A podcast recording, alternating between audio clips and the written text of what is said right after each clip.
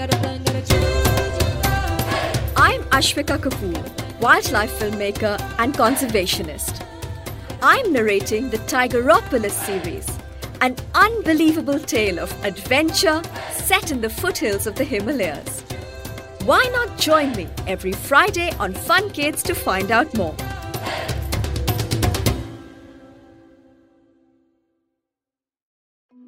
I'm James Stewart, and in Saving Planet Earth, I'm going to be joined by some of the world's top scientists to introduce you to some of the weird and wonderful ideas being trialled to try and save our planet.